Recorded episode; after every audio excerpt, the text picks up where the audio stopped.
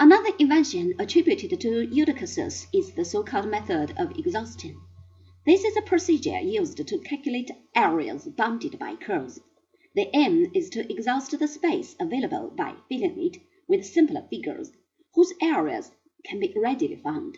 In principle, this is precisely what happens in integral calculus, of which the method of exhaustion is really a precursor.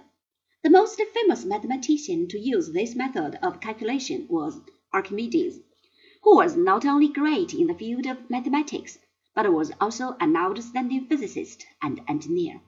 He lived in Syracuse, and according to Plutarch, more than once his technical skills helped to preserve the city from being overcome by hostile armies. In the end, the Romans conquered the whole of Sicily, and with it Syracuse. The city fell in 212, and during the sack Archimedes was killed. Legend has it that a Roman soldier stabbed him to death as he was busy working out some geometric problem on a patch of sand in his garden. Archimedes used the method of exhaustion to square the parabola and the circle. For the parabola, the inscribing of an infinite sequence of smaller and smaller triangles leads to an exact numeric formula.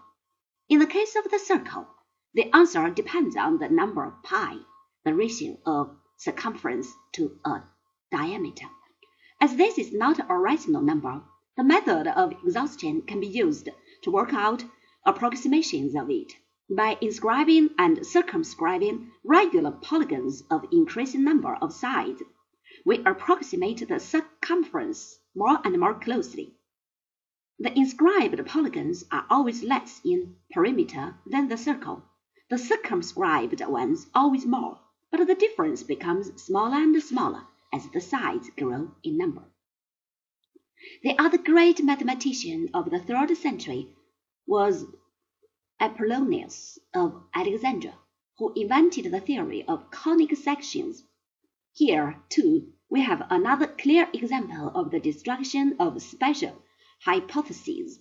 For a pair of straight lines, a parabola, ellipse, hyperbola, and circle now all appeared as special cases of one and the same thing, the section of a cone.